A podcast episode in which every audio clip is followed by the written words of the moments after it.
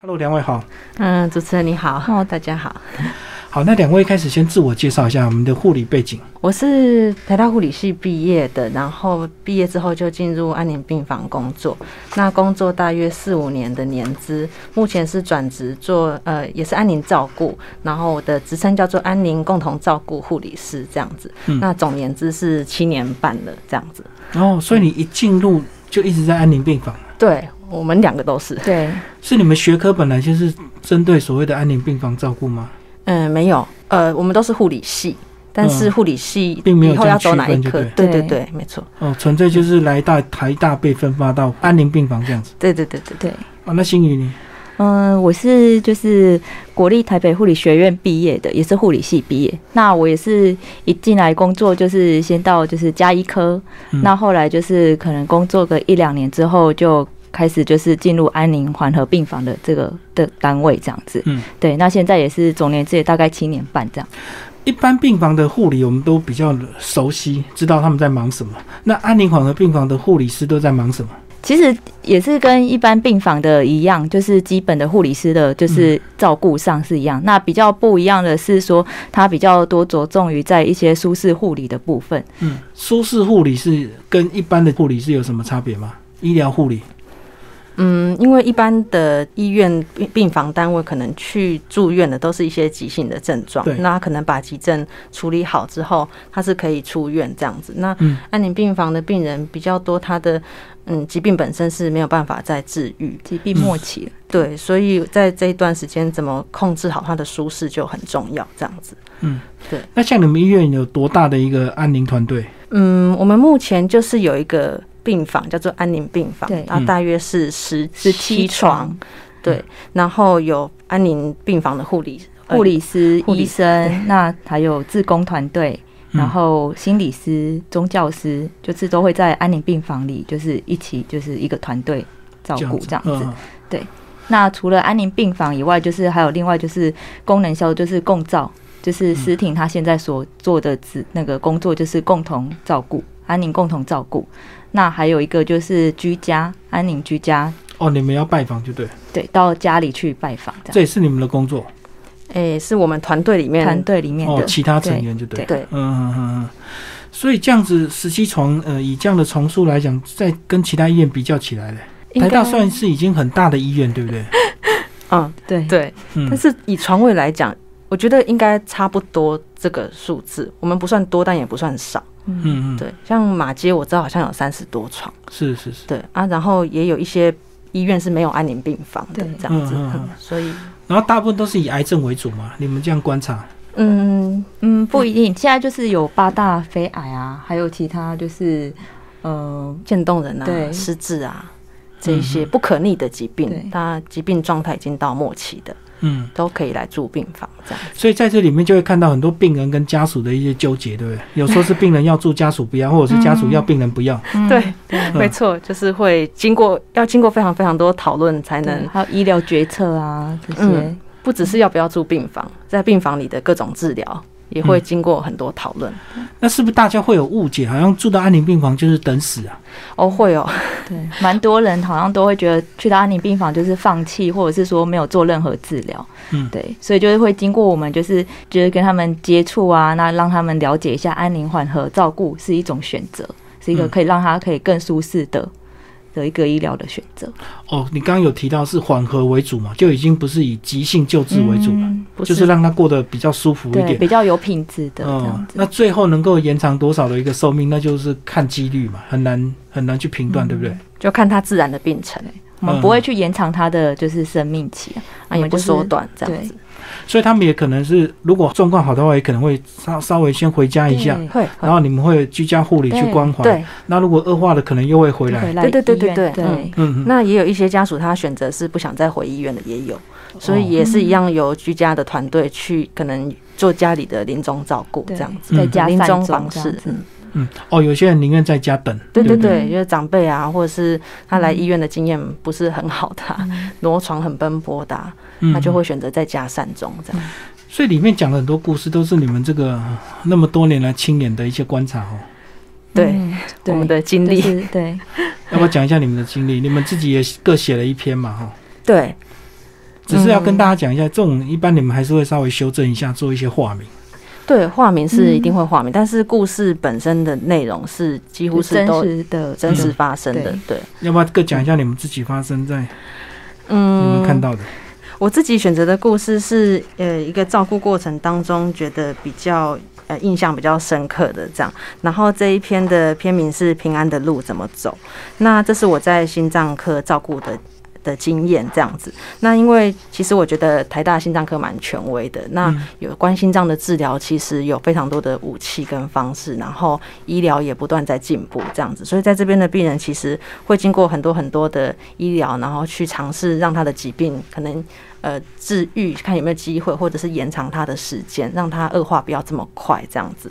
那因为选项很多，所以家属也会掉进这样子的纠结里面，选择障碍就对，不知道怎么做。对，或者是说，呃，明明明有有选项，但是却不选吗？会有这样子的困难，这样子。嗯对，那我自己照顾这个案例是病人，其实已经年纪算是有一点大了，这样子。那他自己。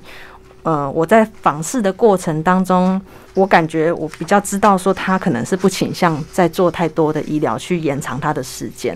那他自己好像也知道他的身体状况不是很好，那他可能会想要顺其自然就好了这样子。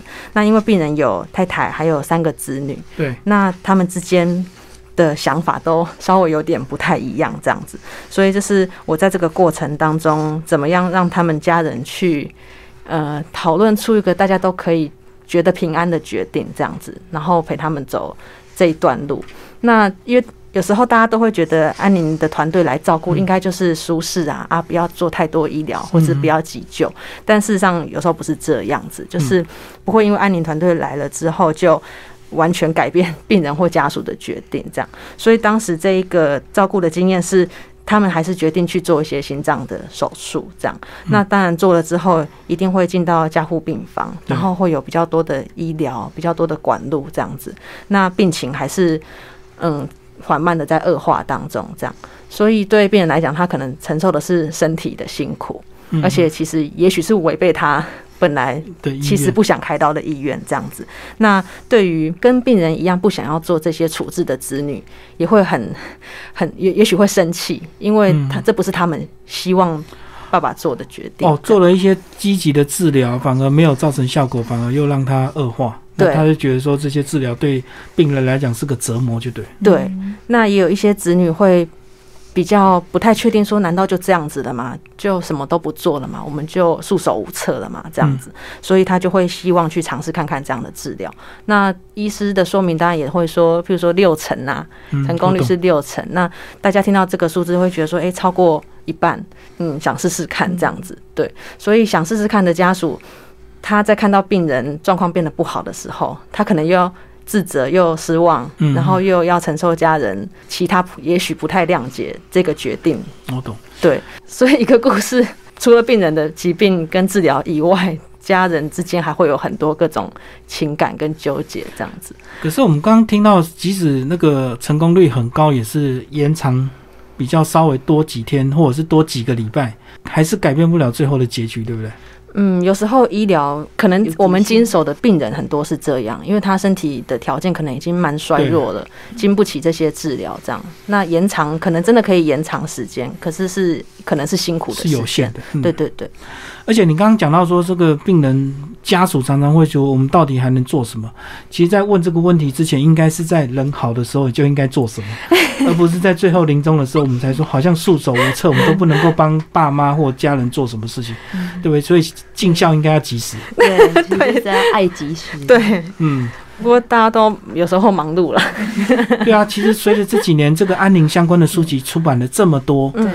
呃，我相信各大医院现在也有安宁中心嘛，哈。那其实你们呃，只要去留心记录，其实很快都可以出版很多相关的出版品。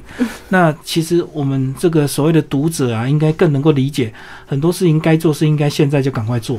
嗯嗯。来，星宇介绍你的故事好吧？这一个是我去接触，就是共同照顾的时候，就是去接触了一对老夫妇这样子。那这是一个爷爷，他是。呃一个就是口腔的癌症这样。那他就是一个老人照顾老人的的一个家庭啦，所以就是奶奶就是一个比较对安宁不了解，那他就是比较常见到就是他对于以为安宁就是放弃，或者是我们不给任何治疗。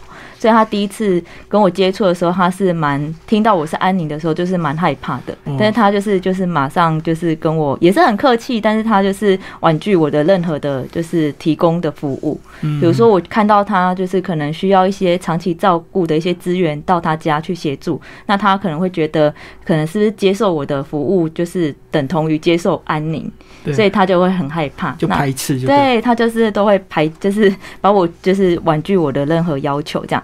那也是透过多次的陪伴跟他建立关系，那之后就是他可以比较愿意跟我讲一些诶他担心的事情。那最后他也是很顺利的，就是衔接到我们的安宁病房，对，然后再衔接到居家的部分，这样子，对。所以居家照护主要还是要考量能力的问题，对不对？如果家属要有那个能力，才有办法把设备带回去嘛。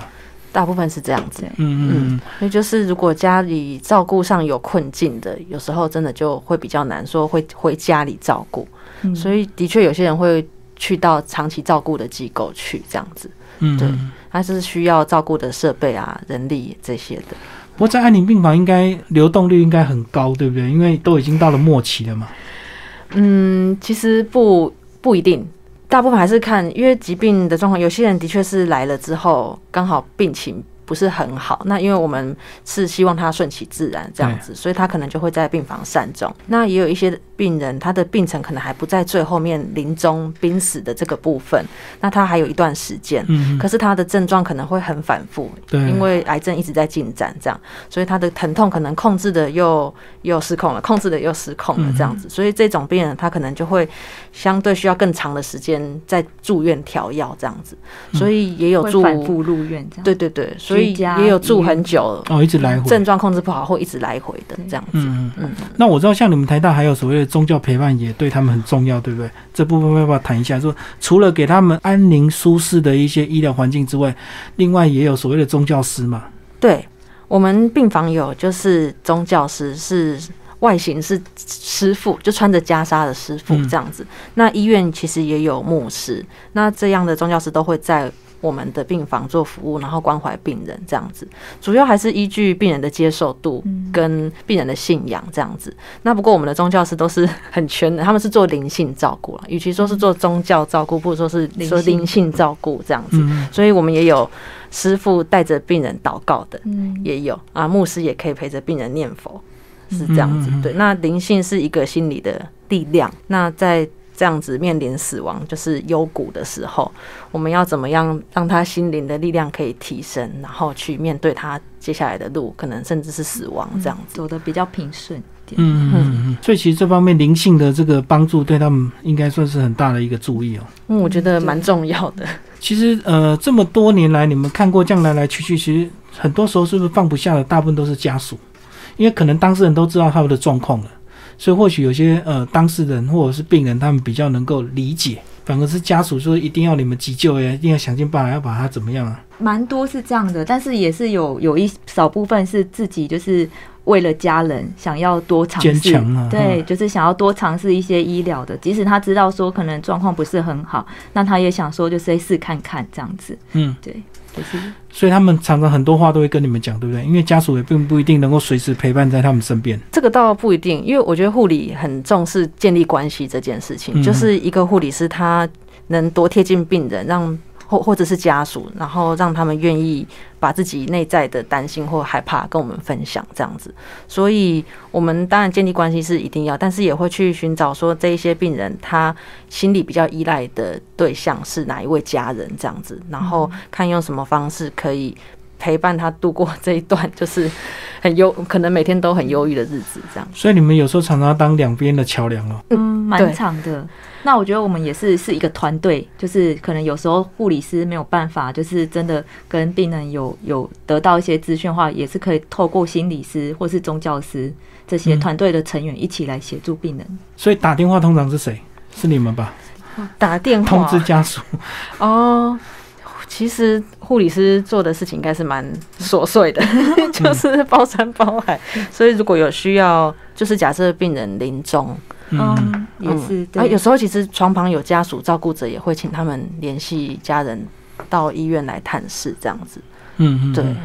不过我相信大部分很多事情还是透过你们沟通，因为有时候家属很多啊，啊 意见不一致就要透过你们代为转达，对不对？嗯。因为可能有些人要积极，有一些人觉得要随遇而安这样子。嗯。所以会经过很多次的，就是讨论，就是比如说，哎，跟家属要有一个共识啊，对。所以你们常常会很两难，对不对？又不能够干涉介入太多，可是又不能够完全都不参与他们协助他们。我觉得我们在中间其实是提供是专业的意见，就是譬如说一个治疗的取舍，我们应该怎么样去评估跟考量，或者是最后一段路我们可以怎么陪伴这样。可是其实选择。都还是蛮回归到病人跟他们家属，因为他们可能有个人自己不一样的价值观，或者是这个家庭他他们过往是怎么样去面对生死这件事情。对，所以我们比较不至于说太带太多立场，就是是协助沟通者一起沟通，那找一个比较适合就是病人当下的一个医疗决策这样子。但我觉得至少这一本书是可以让大家不要那么害怕听到安宁。这这个 好像就觉得就是去等死的，但是希望可以就是不要有这样的观念，就是哎至少知道哎安宁其实做了很多，还蛮有就是帮助他人生最后的事情。所以这样要不要到安宁也是医生最后的诊断嘛？嗯，有时候是家属就是病人家属的想法，他们有时候可能是自己主动提出来，就是哎他们想要才缓和医疗这样子。哦，有些家属是他们可能原本就听过安宁了，嗯，那可是你们病房很少啊。所以一般要进去不是都还排队？所以就是有个共照团队啊。所以我们就是用有可以用共同照顾的方式，就是共同照顾，就是病人可能住在不是安宁病房，普通病房，对对对，团队去照顾过去这样子看他。这样。可是为什么不直接扩展安宁病房就？因为现在需求那么大，而且你们台大医院那么大。我也蛮好奇。应该就是因为，因为其实每一个病末的病人都会走上这一条，那我们永远不可能有足够的病房去。照顾到全部的病人这样子，所以其实我觉得临终照顾应该是不止安宁护的护理师，而是所有的护理师应该都要具备这样子的能力。哦，基本能力。对陪完他们走完这段路这样，因为病房就是。零星总是还是会有这些末期的病人，各个病房都会有人走掉这样子。哎，对啊，有时候半夜就突然走了，然后就要把布条拉一拉，然后就要进来载尸体，对不对？就是会有遇到这样的情境，这样。那如果不是安宁病房的护理师就不会做临终照顾的话，那难道这一些？没有住安宁病房的病人，他就要走得很辛苦嘛。哦，所以是直接用共照，对不对？就一方面是共照，因为一般病房的护士可能没那么熟悉，所以我们共照去有一部分也是协助那边的团队。那这个情境怎么做？可以怎么用药？大概是协助的角色去帮忙一起照顾这样子。嗯，那其实在这个协助的过程。他们自己的护理师也会越来越知道说，哦，以前曾经遇过这样的情境啊，那以后我就会了。所以他们也是在照顾过程当中增进自己临终照顾的能力，这样子。哦，所以当初你是自己选填这个志愿的？我对我是因为我们是一般刚入医院不太有人会去愿意去安宁吧？因为实习过吧？就是看就是都是看到离开的啊。应该是应该是我学生的时候实习过，我已经先看过病房是长怎样，所以我大概知道是什么。对，如果没有实习过，应该的确比较难说 一进没有这么坚强的心智去面对。嗯，第一次进到安宁病房的时候，我被分配到照顾的病人，隔天就死掉，那你不是冲击很大？对啊，然后可是我觉得我冲击是。我一进一进去看到他的时候，因为他就是已经是一个衰竭的人，嗯，我懂，他已经不太不没有没有生气了这样子，所以很难接近他，就是跟平常一般病房接触到病人长相不一样。会跟你对谈这样有会会回应，他就没回应了，然后。也也很干枯，然后 很暗沉，然后很很凹陷这样子，对啊，然后下一次再去实习的时候，病人就走了这样子。嗯，不过我觉得错愕归错愕，但还是有一点感受到，好像你想要帮这病人做什么，你就要想到的当下就去做，因为他们不见得有明天可以等你明天去照顾他的时候再做这样子。嗯，可是有些愿望一定要还是要家属帮忙啊。对，他如果想做什么事情，也还是要透过家属啊，没有你们能够帮的很有限嘛。嗯，其实我们也是蛮需要家人，因为这个过程不是只有医疗团队在照顾了，其实家人也都会参与在这个当中，这样一起协助完成病人的一些心愿，这样对。所以就是看，如果家属也很有意愿，他只是不知道怎么做，那也许我们就一起帮忙这样子。那可是如果有我觉得有些情境的确是家属好像觉得啊，有需要这样子吗？应该还好吧，不用吧？那就可能就真的不太来不及了，对，就就会被打打中断。对啊，因为你只要一犹豫，可能就就没办法，这辈子再也做不到了。我们有个同事之前就是陪病人心愿完成去看海，去东北角这样子，然后因为病房的护理师不可能。跟着病人出医院嘛，不方便。对，而且他还还有别的病人要照顾，所以那时候就是共照护理师就是请假，然后陪着病人走这一趟这样子。然后他们就是坐着救护车到到海边，然后看夕阳，然后就是很舒服吹海风这样子。然后看完夕阳就再回到医院这样。那我觉得这件事情就是因为毕竟联系救护车什么的，就要家属都要能够动起来。嗯，然后路程上。我觉得一定会承担一些风险，而且家属也要同意吧？家属不同意，你们不敢做这个就是病人想，家属同意，然后家属有想要去联系，去就是张罗这样子。然后因为医疗团队通常都会觉得癌末病人很危险，就是他可能时不时会有一些病况。我懂。那有时候会告诉他风险，这样。那如果没办法承受这个风险，觉得担心在半路上发生什么事的家属，他可能就。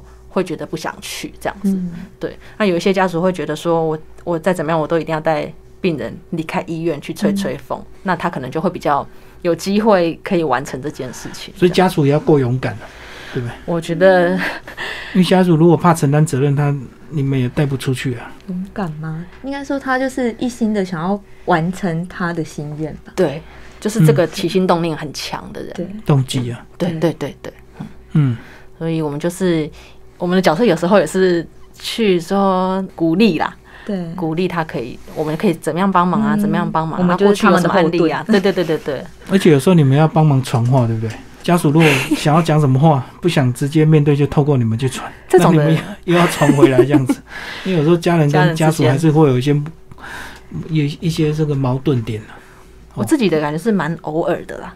很没有没有说很很常遇到这样子，有的人可能会担心说，是不是讲了这个病情告知会让病人整个更严重？对，但其实病人其实本身应该都知道自己身体状况。对，有时候是自己家人的担心，那我们可能就是引导他当他们的桥梁，去让他们讲更多内心的话。这样，因为不管告不告知，病情还是一直在恶化嘛。对。那我觉得知不知道根本没关系啊。对，而且我觉得说知不知道，我们很常发生是家人都没有告诉病人，就觉得病人不知道这样就好。可是事实上，我觉得病人自己他难道没有感觉吗？比如说体力越来越弱啦，躺床的时间越来越多啦，或者是怎么常常在进出医院呢？其实我觉得病人自己都会知道，比我们更了解。对，只是他有没有说我知道，我就是懂没时间了，有没有说出来而已，这样。平均年龄有没有下降？有哈。嗯，我觉得年纪轻的好像还蛮多的。对啊，以前好像都会觉得老人才会生病，现在应该随着一些文明病或者是癌症的话，其实年轻人越来越多哈。我觉得有哎，嗯，就是现在的那个加工的东西，什么塑化剂什么的太多了，年轻人也有癌症、癌末的。所以，我们现在的人比以前能脆弱，就对。可能真的有吧，不知道。对啊，你看现在疫情不是把全世界都，不管什么国家人都被击倒，嗯，不管什么人种，通通都中。对，我们要活在当下。嗯，对啊，这是结论。疫情也有安宁需求，只是大家不太不太来得及看。只是那个要做的更周周全一点，就对，那个负压隔离病房那些。嗯，对啊，就是这个议题啊，就是这个议题是有安宁学界的人在讨论的，这样子，嗯，就是也是需要被重视，因为毕竟是一个急性的、急性的状况，然后有很死亡率也是有一有一点，对对对，所以也是会需要做善终准备的情境，这样子，嗯。嗯，所以你们有算过那个平均住房几天吗？在安宁病房，我们自己好像统计起来，因为一两周，嗯，两周，平均是一两周这样，对，之内离开的，对，嗯，就是出院，不一定是离开，就是回到家里的也有，嗯，对，哦，回到别的病房的也有，对，但我觉得可能是因为有的人他是很后面才接受说我要转过哦，撑很久就对。对他可能前面可能还是在急性的调试期啊，他可能觉得我还不需要到到安宁病房。嗯，那他可能真的等到他过来的时候，时间可能也没那么多，那他当然就是流动率就又更更快。哦，我我自己是这么觉得。嗯嗯嗯。等于他还没还不想放弃，所以撑很久啊，到最后到那边已经很晚了。我觉得的确有些时候是就是要转进安宁病房是天时地利人和。因为有时候，其实原本的也许肿瘤科医师已经跟他讲说，你这个没有再进一步的抗癌治疗了。可是他心里还不太确定，或者是他也他知道，可是他担心安宁病房的氛围是不是很多人可能都一直往生这样子，他不敢来也有。对，所以真的都要到病人准备好，然后家人也准备好，然后刚好等到病房就才才能来这样子。啊，至于来的时间。多接近最后离开就不见得这样子，但是大家调试的越久，也许就越晚才会来这样子。嗯嗯，对，我懂，因为 因为一般人不太可能自我放弃嘛。对啊对啊，我觉得放弃这两个字太沉重了。不会有人说要放，如果可以，谁谁会想？对，而且他们觉得到那边好像你们就更不积极了，所以他不愿到那里。就我觉得很多人的想法是这样子，所以我们才就是需要去就是共造去澄清啊，去让他们认识安宁这样。那如果他没有想要接受，那也没有关系，就就是在共同照顾。就跟他的目前的治疗是不会冲突的啦。等于你们多一批人照顾他，就是多一个团队一起陪伴他，因为他可能到真的后面，他现在还有一些缓和的一些化疗之类，就是在做。那可能到后面已经真的没有办法再继续治愈性的治疗，这时候就我们的角色可能就会比较重，这样子。嗯，对。有些人是没有没有打算要来，完全没有。嗯，对。那他就其实一直都可能就是住在他原本的病房，那就是我们去协助而已，这样子。对，不会把。让他过来当做终极目标，这样哦，我懂，强迫他一定要过来，不会这样子，不会不会。所以你们自己看这么多年，自己有影响自己吗？自己的人生价值观啊方向？因为那么早就看到那么多离别，这样子死亡。因为在我来职场前，我是不也是不了解安宁的，因为我是本身对安宁我也没有去实习过，我也是到了职场之后，哎，才进入这个病房知道。那我觉得就是看了很多，就是。就是病人跟家属的一些就是冲突啊，对啊，沟通决策，或者是病人没有表达，那家人也不知道怎么决定，这时候就是很两难。所以我其实就觉得，在这个这个过程中，我也应用到我自己家人的身上，就在跟我的我我我外婆，她就是也是年初的时候有一些就是身体状况突然不好，那我也是借由就是诶跟爸妈一起讨论。奶奶的就是医疗决策，嗯，但其实是表面上是在讨论奶奶的医疗决策。我也是想知道我爸妈的想法，嗯，对于他们自己的未来的想法，对他们的爸妈的想法，对，应该是对于，因为他可能要跟我说，他平常不太会聊，说我以后要怎么样，嗯那可能借由讨论的过程，就知道说，哦，我爸妈。对于他们自己的未来的医疗决策的想法是什么？这样我这个身为子女也比较可以遵照他们的意愿，才不会说哎我陷入两难这样子。嗯，透过一个事件，嗯，让家人更能够沟通，就对。对，我觉得就是可以我自己应用在我自己家人身上是这样，我觉得对我们帮助蛮大的。嗯嗯，就比如说像我们是在讨论，好像在讨论你，可是因为我会说我觉得怎样，那就是我嘛。所以我们在一场讨论里都可以知道很多人的面相。对对，他说如果是我，我就要怎样，那你就知道哦，原来你爸妈哦，他以后的想法是这样。对对对对对对，没错，这样才会更及时的了解，才不会遇到重症的时候，才很多事情来不及。因为平常可能不太会开启这个话题，对，没有机会，不会讲说你死了要怎么样，对不对？对对对对对，可能有的家庭也是避谈生死啊，对，没错，对，蛮多这样子的。所以像现在那个病人自主权利法，他要就是如果有意愿人，他要去签这个东西，他都会经过有一个智商的门诊。对，这就是智商门诊在做的事情，就是新宇也是有在这个智商门诊帮忙，就是来预约的团来预约的意愿人，他都会带两位家属，对，然后会讨论一些如果生病到这个程度的时候，我哪一些治疗是想做跟不想做的，这样。就是要确定他完全的清楚了解，这是这他自己的自主意愿，对，就是要来签一个就是预立医疗的决定，这样对，而也不只是签而已，因为它是一场智商。所以那样子的智商也是会让所有参与的人有机会表达自自己是怎么想的这样子。所以那是一场 就是就是有医生，然后护理师、社工或心理师，然后跟你的意愿人本身嘛，跟带的家人一起。现在有点像谈判，对不对？谈判吗？应该是一个智商过程，讨论那个医疗照护的智商过程。对，就是我到底决定怎么做，然后。透过智商去确立，对，啊，因为智商的现场就是有医护团队跟提供一些专业社心人员这样子，所以他们会有办法知道，可以去说明说，哎，这个医疗是什么意思，而不是让民众自己在家里。去讨论说，哦，不要插管，那这样就会发生民众搞不清楚什么是插管，是插鼻胃管还是插气管内管？对，而且他常常会上网去 Google，然后就搜寻到一些错误资讯，然后就做错误的判断，对对对，就是对我们来讲，就是过程是最重要，就才能理解他。是怎么想的那个脉络这样子？你觉得这样这样的一个书籍，对我们现代的一些读者有有没有哪一些帮助？因为或或许有些人还年轻，他可能还遇不到家人这种比较生死关头这样的一个关键，他可能对这种书或许现在看还觉得没什么感觉吧。那如果走过的人，当然他他就会有很强烈的一个同理啊。我自己是觉得，当有关心、有好奇的时候。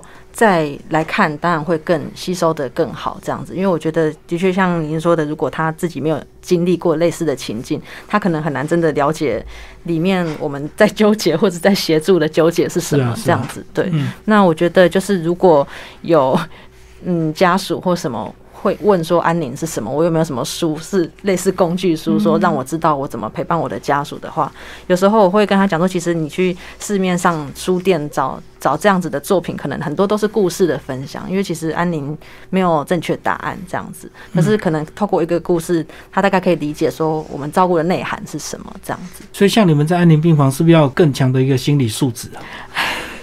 因为你可能面对这个病患。的一些可能更快的一个流动这样子，而不是看到其他部门可能是看到病人健康出院。不过我觉得就是在病房有时候看到病人是很安详的离开的时候，我们是是会觉得放心的。所以并不是离，我觉得通常是病人一定会离开。可是如果离开的时候氛围是很紧张的，或是很崩溃的，我们可能会也会很难过，或者是很不知道该这个情境到底该再多安慰什么吗，还是怎样？那如果病人是平安啊。家人都在旁边陪，然后很温馨这样子的。因为在这个过程中，我们可能会引导他四道啊，引导家人跟就是病人的一些就是四道人人生这样子。那我觉得这个过程就是不断的就是呃陪伴，那最后就是大家都是走一个还蛮温馨平顺的。哦，如果看到这个最后能够有一个非常温馨感人，甚至有些和解的话，其实这是你们所。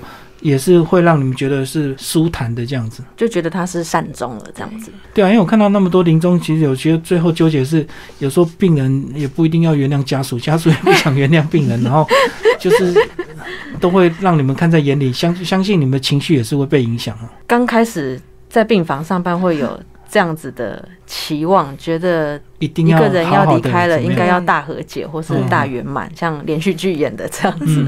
但是我觉得很多。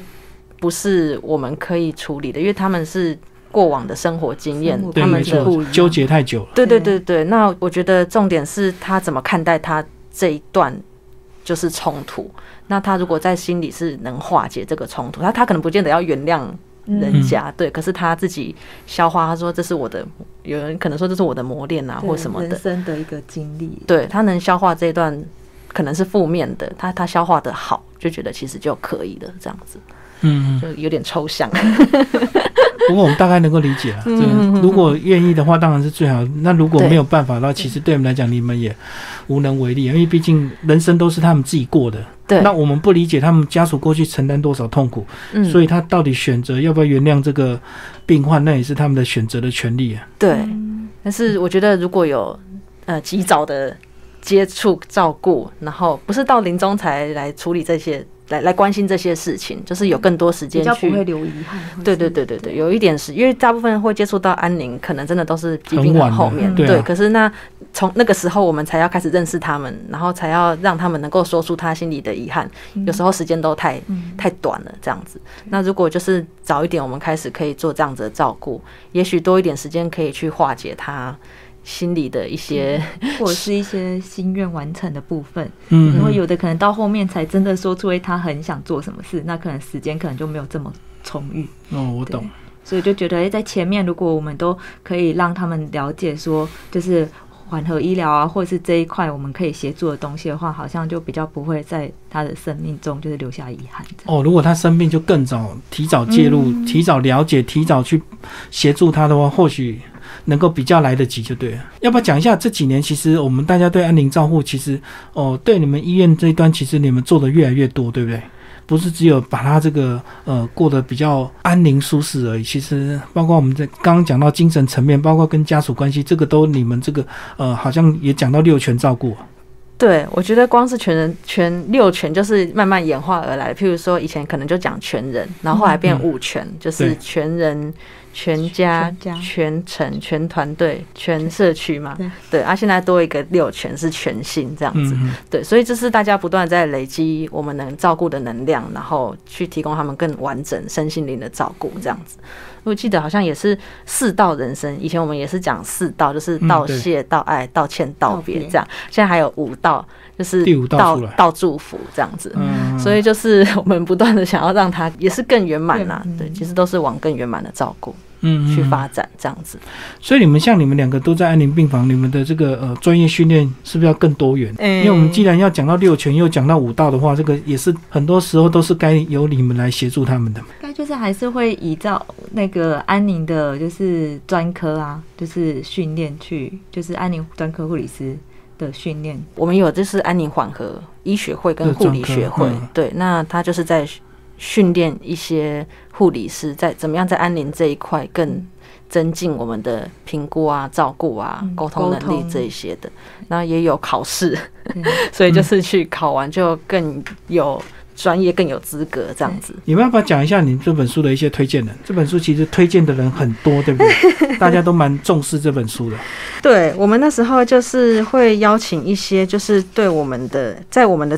团队里面或者是很支持我们的照顾的一些师长这样子，那其中就是呃总审定胡文玉主任，他是目呃台大的护理部主任，跟台大护理学系的系主任这样子。对，那他自己本身的经历也是在安宁照顾，当时台大成立安宁病房的时候，他是担任督导这样子。